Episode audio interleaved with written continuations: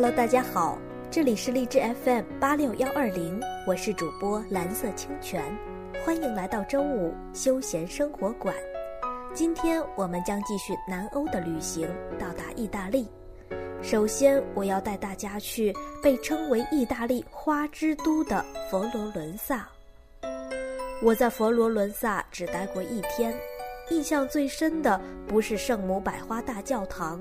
倒是宾馆门前的阿尔诺河，以及放眼望去极为显眼的穹隆顶教堂。所有的一切好像都定格在那幅画面，只是画面的光线因为时间的流逝而发生变化。白天是骄阳炙烤，四周一切都安安静静，一直到晚上八点，天空仍然如同白昼。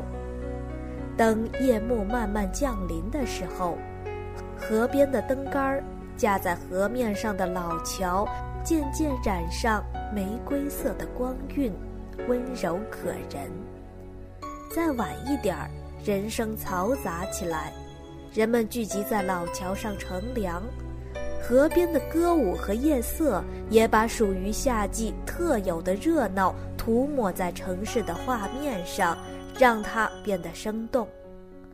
当夜晚的灯光都亮起来的时候，找一个城市的高地，吹着凉风，看着璀璨起来的一切，总是觉得恍若穿越到它曾经璀璨的历史中。在去意大利之前，我读过一本书，叫《拯救维纳斯》。书中罗列了厚重的史实，介绍在第二次世界大战中，人们是怎样冒着生命危险保护这珍贵的文化遗产。读到某些地方，甚至感动得潸然，以至于到了这个有着丰富艺术藏品和精美文物的文艺复兴摇篮的时候，我觉得更多的不是来游览景致，而是膜拜它的艺术和文化。是想和或辉煌或壮烈的历史有一点交集。再往深处去探寻，我不禁要和大家分享余秋雨先生的一篇文章《西式但丁》，也许它更能诠释这座城市绚丽之下的灵魂。文章是这样写的：佛罗伦萨像个老人，睡得早。几年前，我和企业界的几位朋友驱车几百公里，深夜抵达。大街上一切商店都已关门，只能在小巷里穿来穿去，寻找那种熬夜的小餐馆。大街已经够老迈的了，小巷更是古旧。脚下永远是磨得发光的影石，悠悠地反射着远处的高墙上的铁皮街灯。两边高墙离得很近，露出窄窄的夜空，月色惨淡，酷似远年的铜版画。路越来越窄，灯越来越暗，脚步却越来越响。又轻轻放松，既怕骚扰哪位失眠者，又怕惊醒一个中世纪。终于在前面小巷转弯处见到一个站着的矮小人影，纹丝不动，如泥塑木雕。走近一看，是一位日本男人。顺着他的目光往前打量，原来他在凝视着一栋老楼。楼房右墙上方垂着一幅布幔，上书“但丁故居”字样。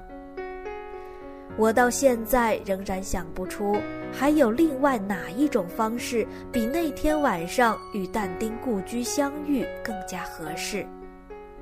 如此幽暗，如此狭窄，如此寂静，如此劳累，如此饥饿。好像全是为这个相遇做准备。日本人终于朝我们点了点头，那表情就像一切全在意料之中。你们也会在这个时候摸到这里。但丁就是在这般幽暗和狭窄中走出，他空旷的脚步踩踏在昨晚和今晨的交界线上，使后来一切早醒的人们都能朦胧记起。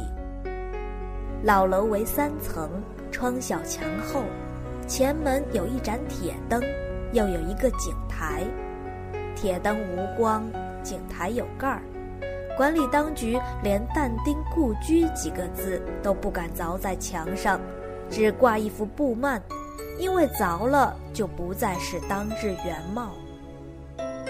我让同行的几个朋友继续顺着小巷去找餐馆，自己与那位日本人在故居前再站一会儿。后来日本人也走了，就我一个人站着，直到朋友们不放心，又回过头来寻找。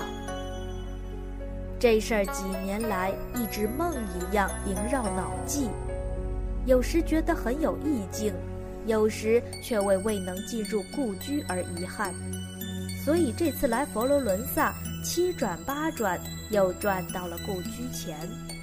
当然不再是黑夜，可以从边门进入，一层层、一间间的细细参观。看完陈列的种种资料，我最感兴趣的是站在各个窗口向外张望。猜夺着当年但丁的目光。但丁在青年时代常常由此离家，到各处求学，早早的成了一位百科全书的学者，又眷恋着佛罗伦萨，不愿离开太久。这里有他心中所爱而又早逝的比阿特利，更有新兴的共和政权的建设。三十岁参加佛罗伦萨的共和政权，三十五岁时甚至成为六名执政长官之一，但由于站在新兴商人利益一方，反对教皇干涉，很快就被夺权的当局驱逐，后来又被缺席判处死刑。被驱逐那天，但丁也应该是在深夜或清晨离开的吧。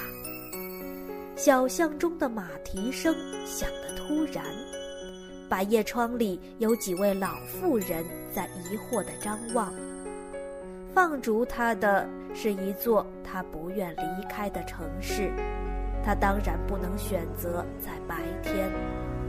被判处死刑后的但丁，在流亡地进入了创作的黄金时期，不仅写出了学术巨著《响宴》《论俗语》和《地质论》。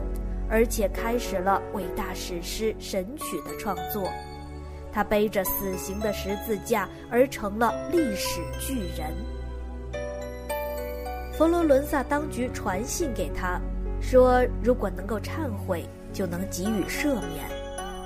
忏悔？但丁一声冷笑。佛罗伦萨当局居然于一三一五年又一次判处他死刑。